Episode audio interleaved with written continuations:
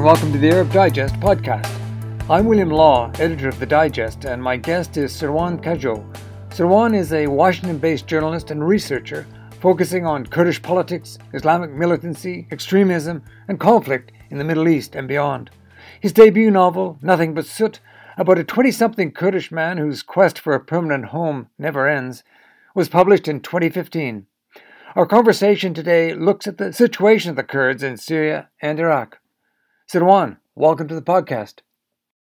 Thanks for having me, Bill. First of all, let's talk about the Kurdish forces, the Syrian Democratic Forces, SDF, in Syria. They were instrumental in the victory against ISIS. To what extent are they now menaced by a resurging ISIS, and what are some of the problems they're facing in uh, places like the detention center at Al Hol? Sure. So, um, as you know, the Islamic State terror group was declared um, defeated in March 2019.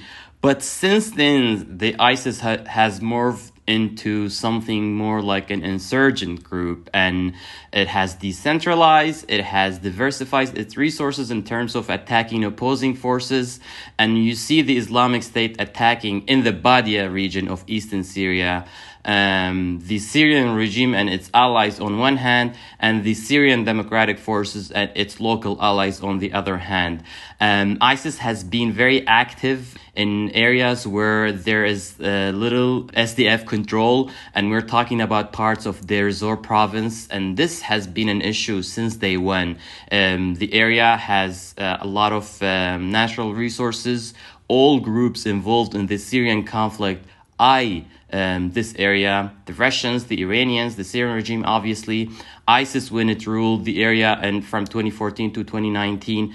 You know, Bill, almost on a daily basis, there are raids, there are attacks claimed by ISIS in, in eastern Syria, but there are also campaigns um, carried out by the, uh, the SDF and the uh, US led coalition to target those active cells in part of Hasaka and Deir Zor provinces in eastern Syria. Added to that, as you mentioned, the crisis, the ongoing crisis in the Al Hol camp, where up to 60,000 people, mostly um, children and women, are being held. The majority of these people are refugees, people who were captured, uh, people who were had to put into this detention center after the liberation of uh, the last pocket of ISIS uh, controlled in eastern Syria. Um, but we have a lot of radicalized people, mostly foreign women who still believe in the extremist ideology of ISIS. And this has led to more death in um, Al Hol camp. So far in 2021, uh, more than 77 uh, people, mostly Iraqi refugees, have been killed as a result of the ongoing violence in the camp. Um, the camp is has really literally turned into a hotbed for um, uh, ISIS recruiters, and not only inside the camp but also outside Al Hol camp. Um, you have something called Al Hawala, uh, which is a, a local um, system for transferring money that is very active. So these people receive money from outside, which make them more you know, and control in terms of recruiting uh, people inside the camp, unless there is an immediate uh, action taken to resolve this issue, the situation, in my opinion, at Al Hol camp will get out of control. The SDF and the coalition forces will have to deal with it more um, uh, decisively. Yeah, as you say, there is the, the oil. That's one aspect of the story, and, and, and the, the battle for control of that resource. And then the SDF faced with a really serious issue at Al Hol. and uh, it's very interesting. You mentioned the, the money coming in because people are desperate, and if someone can offer money to do a job, regardless of how awful or dangerous that job may be, some people will take the money. That's correct. Yeah, unfortunately, and and and uh, there to me at least, um, there isn't an international will to um, to tackle this issue, and the world uh, suddenly seems to have forgotten about the whole ISIS threat. You know, at some point everybody was talking about it because ISIS you know, was in control of large swath of territory in Iraq and Syria. So the threat was more visible. Right now, we see a low-key insurgency taking place in Iraq and Syria. And unfortunately, a lot of countries um, are not paying enough attention to this, to the um, the uh, ISIS foreign um, fighters that are held in Syria, the refugee crisis in Al Hol and other smaller uh, detention centers in northeast Syria. And the SDF doesn't have enough resources to keep these people indefinitely, especially at this time uh, of the uh, COVID, uh, of the coronavirus pandemic. Just today, one uh, Al Hol camp resident died as a result of COVID um, because simply the SDF doesn't have the capacity to uh, to uh, contain this pandemic uh, outside the camps, let alone inside these camps. Yeah, and so on. There's lots of conversation going on about the American presence in Syria. There's really only very few troops remaining after Trump pulled out a significant number. But if the Americans pull out, what are the risks? Um, and uh, you know, for the SDF, I mean, what are the dangers of, of a full American uh, pullout? You know, Bill, we uh, all remember just less than two years ago when the U.S. Um, when there was a partial U.S. Uh, troop withdrawal from uh, northeast Syria and the following, you know, the subsequent Turkish invasion of parts of northeast Syria, and how uh, that was really bad for the SDF in terms of continuing its fight against ISIS. Of course, the US, since the beginning of this anti ISIS campaign in 2014, has kept a very minimal uh, military presence in the region, but that presence has been very instrumental in terms of keeping the peace, not only um, to continue the fight against ISIS, but also to keep uh, the Kurds and other ethnic groups in the region uh, live um, in peace. With a very small contingent, the US has been able to um, provide uh, stability, the post ISIS stability that everyone talks about is very um, you know contingent to the U.S. presence in, in, in the region. So I I can't imagine how uh, disastrous the uh, consequences would be for the SDF, for the Kurds, and for other um, local allies of the SDF if there is a U.S. Uh, a sudden U.S. Uh, troop withdrawal from uh, from this region, and you know we've we don't only have uh, one uh, group that wants to take over the region. We have the Turks on one on one side, we have the Russians and the Syrian regime on the other hand. We also have Iranian an interest in, of the um, by the Iranian backed militias to take over parts of the region. Just last week, Bill, um, the there was um, an episode, a violent episode um, basically five days of clashes between uh, local uh, SDF backed security forces in the city of Qamishli and um, Iranian and Russian backed Syrian government uh, troops and a local militia known as the National Defense Forces. And the result was um, five days of uh, violence that terrified the residents of the city. Uh, and but then resulted in the SDF taking control of the uh, of a neighborhood that was held by uh, by the Syrian regime. My point is for the U.S. to uh, keep stability and keep working on post ISIS stabilization in this region, it has to maintain a certain um, military presence in order to achieve that goal. Without that, all these forces will literally take over the region once the US withdraws. And do you think Joe Biden gets that? Do you think his advisors get just how strategic that small American force is? I think so. Um, they've made it clear, at least from their meetings with local Kurdish officials in northeast Syria, that the U.S. will continue to remain engaged in, in, in this region, will help resolve the bigger Syrian crisis, because they believe that a, a resolution to the Syrian crisis will ultimately allow the Kurds and others in northeast Syria to. Um, to live in peace, basically. And so I do believe that uh, the Biden administration has a plan for the region um, by supporting local forces, by democratizing the local um, uh, administration that runs uh, parts of uh, northeast Syria. Now, I want to ask you about the Assad regime and accommodation with the Assad regime. Uh, there has been already something of that. Do you see it becoming a more formal process? Uh, and if so, what would the Kurds want in return? Would they accept Assad remaining in power indefinitely? You know, Bill, one thing that uh, a lot of people don't get um, about the SDF and the Kurds in general is the SDF objective is really to protect this region that they are in control in northeast Syria. Uh, unlike other anti Assad forces that really want to go for Damascus, basically replace Assad, and that's why they've been, you know, fighting him. That's the only difference, and that's that's what drives the SDF in its you know talks with the with the Syrian regime. Really, what they want is to, for this region to have a special status, meaning uh, once there is a new military structure, the SDF will be part of the new defense uh, system keeping in mind that this is a group that has been fighting ISIS and other um, extremist groups for more than five years. It has the capacity to uh, not only liberate uh, areas, but also control them and provide protection, uh, long term protection.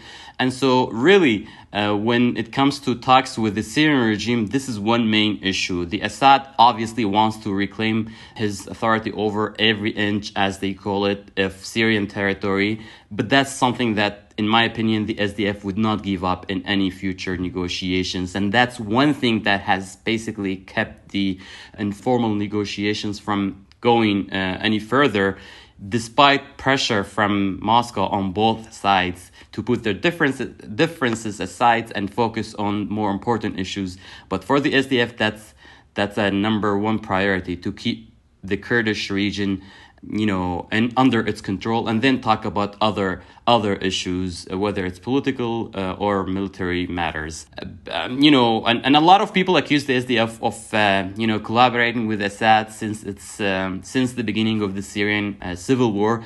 But I would disagree with that because just last week and we mm, talked earlier about the clashes in, in Qamishli that really um, the SDF doesn't have any interest in collaborating with the Assad regime.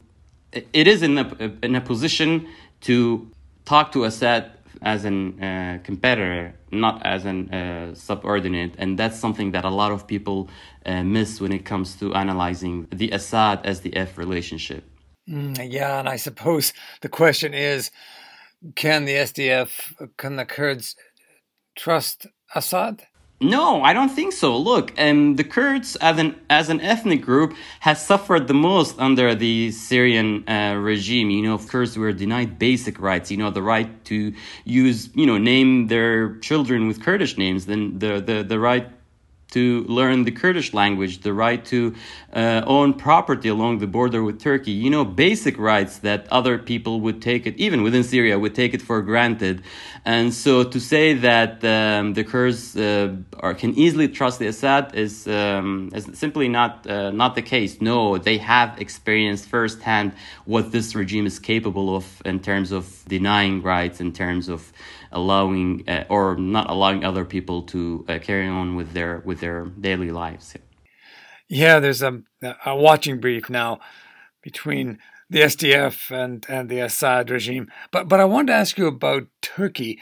What sort of pressures the Turks are bringing to bear on uh, the Kurds and the SDF in Syria?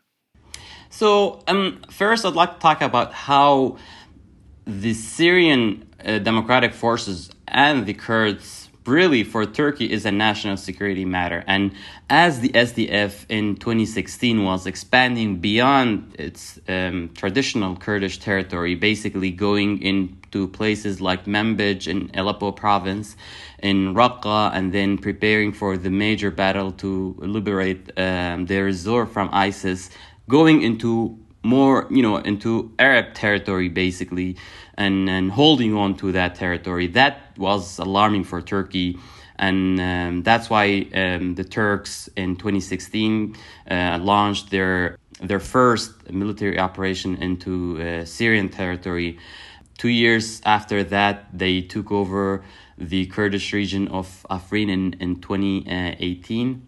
And then in 2019, in October 2019, following the partial US withdrawal, Turkey took control of more territory in northeast Syria, namely the towns of Ras al-Ain and Tel Abyad. So Turks really don't want the Kurds to have a, a an autonomous region, an entity, a new entity uh, along its southern border, and um, because they believe that the SDF is linked with the PKK, with the Kurdistan Workers' Party, which is labeled as a terrorist organization by by the uh, by Ankara, by uh, Washington, and the European Union.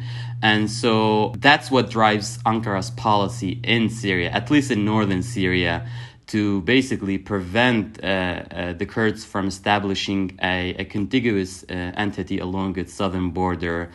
And so Turkey will continue to expand its territory in parts of this region. And that's why right now, as we're speaking, there are clashes in the, uh, near the town of Ain Isa um, in, in northern Syria between the SDF and Turkish backed Syrian militias because they think it is very important and it is the region is, is of strategic importance in terms of connecting the two areas in the uh, in the northeast and the and, and, and the northern part towns like Kobani and, and Manbij and other places that are under the SDF control. What Turkey really wants is to basically cut off that axis uh, line between the northeast and uh, the remaining uh, towns under the SDF control in the northwest. So there might again be some give and give and take there, I suppose. But I wanted to ask you also about because Syrian, Syrian Kurdish forces that themselves are are are somewhat uh, uh, split, uh, but there are there, there are these factions or ever conversations going on which the U.S. has encouraged and and which are being overseen by the SDF. Uh, tell me more about that situation.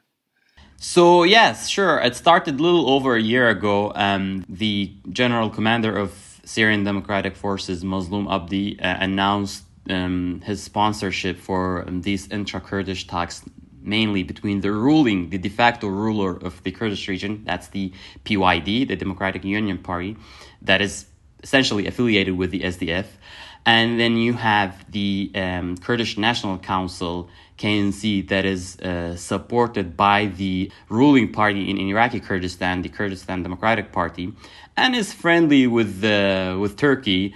And so um, these two groups have been at odds even before the uh, beginning of the Syrian civil war. They have a lot of uh, differences, uh, you know, ideological differences, uh, political differences. And right now, the way they look at um, resolving the Syrian crisis and you know running the northeast. And so what the SDF is trying to do is present itself as a neutral force and try to you know bring these two uh, groups together. Now talks have been very difficult for obvious reasons as the fact that I always say Kurdish politics in Syria are never local um, because you have different outside groups uh, trying to influence, you know, the how politics work in, in northeast Syria through their uh, local partners and. Um, that's why the um, the talks haven't yielded any tangible results, and uh, the main reason that the talks are still ongoing, in my opinion, is the U.S. involvement. The U.S. has a vested interest in uh, keeping uh, this autonomous administration in northeast Syria operational, but also you know, but also has some basic functionality in terms of uh, bringing uh, other non-SDF affiliated forces, bringing other non-Kurdish groups into it and make this administration more inclusive and more durable um, to be an, an important player in the post conflict phase. And a lot of people believe that only with only a strong US participation in these talks, uh, we will see something uh, more tangible uh, right now, the deputy uh, U.S. envoy for the Global Coalition, uh, David uh, Brownstein, is present in northeast Syria. He's the top U.S. diplomat in the region, anyway, and he uh, continues on almost a daily basis his meetings with the two sides to try to bring them together and at least announce something that they can build on for uh, a real partnership in running the show in northeast Syria. Okay, Sirwan, uh, let's turn now to Iraq. Uh, you have a much more aggressive Turkish presence there with persistent attacks, the Claw Eagle offensives on, the PKK, uh, which, as you say, Turkey and other nations regard as a uh, Kurdish terrorist organization. What impact are those uh, operations, those Turkish military operations, having? Um, little impact in terms of um, you know removing the PKK from these uh, border areas. Uh, Kurdish officials in, in, in Iraq are really um, uh, in a in a bad position. They're they're between a, a, a, you know a rock and a hard place. On the one hand, they are great uh, economic partners with the uh, with the Turkish government, and on the other hand, they can't directly oppose the presence of uh, the Kurdistan Workers Party (PKK) in in in the region because because they can't you know they can't look like they're uh, opposing a Kurdish nationalist movement, which could reflect negatively on, on their popularity in the Kurdish region and in other and other, other Kurdish populated areas in the Middle East. So um, these uh, Turkish uh, military campaigns unfortunately only target civilians in these border areas. Uh, more than 40 villages have been targeted only since the beginning of the new uh, Turkish campaign. And uh, the PKK has been there for, for years, and saying, so they have built they have entrenched in, in, in, in the region and it's really hard for the turkish government to target them by airstrikes. Um, now Turkey has a ground presence. They have they have ground forces in the region, but they don't have the capability of combating PKK in these mountainous uh, areas, and so really um, it's the local population. It's those villagers in, uh, in, in border areas that have been paying uh, the price for this conflict that Mm, the, the, the KRG, the Kurdistan Regional Government, really believes is an exported problem. Um, just a couple of days ago, the Prime Minister of the region, Masroor Barzani, um, called on both sides, meaning the PKK and Turkey, to basically take their fight to on their turf and, and stop fighting on, on Iraqi Kurdish territory. Um, but you know, this is something that won't be um, resolved overnight. This is something uh, that, of course, takes political will on both sides. I suspect that these types of um, military um, actions in, in northern Iraq on the Kurdish uh, region will continue, but with no direct results in terms of targeting the PKK. But as you point out, the damage to the civilian population. Uh, in February, there was a missile attack on Erbil. Uh, Caroline Rose and Rasha Al Aqeedi at New Lines Institute point out that an Iraqi Shia militia was behind it at the behest of Iran. Uh, what can you tell us about that? Iran engaging as well, the Kurds once again finding themselves uh, victims of outside players. Yeah, this is really a major threat for, for the Kurdistan region. Um, that February attack was very obvious, and the Kurds said that you know it was at least the weapons used in those um, in that attack was Iranian made. Same thing just um, ten days ago, um, in mid April, there was another attack claimed by uh, Shia militia, Kurdish officials in, in the region accused certain elements within the popular mobilization forces, Hashd al-Shabi, of um, being behind that attack. So this is a new trend. Um, Iranian-backed militias attacking U.S. interests in the Kurdish region, uh, namely the U.S. base near the Erbil International Airport and other interests uh, that uh, for you know that are important for the region and for the U.S. and the global coalition.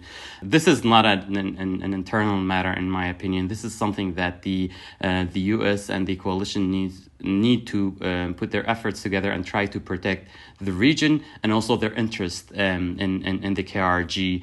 And yeah, the um, you know the United States, France, uh, Germany, and, and the UK and other countries came up with a very strong worded statement uh, against that recent attack. But Kurdish officials say they're looking for something more than words. They need more concrete action in terms of protecting the region. Hmm. And uh, meanwhile, between uh, relations, rather, I should say, between Baghdad and, and the Kurdish region, I mean, they're not particularly, they've never been particularly good, but, but uh, how strained are they?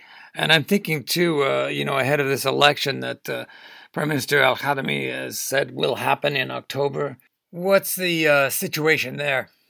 So recently, the two sides, Erbil and Baghdad, reached uh, an agreement uh, which was very important uh, over the budget, the national budget, but also the KRG uh, budget from the f- federal revenues. Now, that hasn't happened yet. The parliament, the Iraqi parliament, approved the budget into law, but uh, the Iraqi government hasn't really sent the Kurdish regions share to it yet, and and that's why we see a lot of government workers in the KRG haven't been paid for months, and the crisis continues uh, amid uh, the coronavirus pandemic, and um, but that's not the only issue. We have so many other issues that the uh, KRG and Iraqi government have to um, deal with uh, at some point. The number one priority, I think, in my opinion, is uh, the uh, addressing the this so-called disputed areas, areas that were hotbeds for the Islamic State terrorist group at some point, and after its removal, the uh, these Iranian-backed militias have taken over, and the region continues to be um, a place for for ISIS activity and also for other um, you know militias. So really implementing, for example, the Article 140 in the Iraqi constitution and, uh, you know, normalizing uh, the situation in Kirkuk and other province and other areas in along these disputed areas.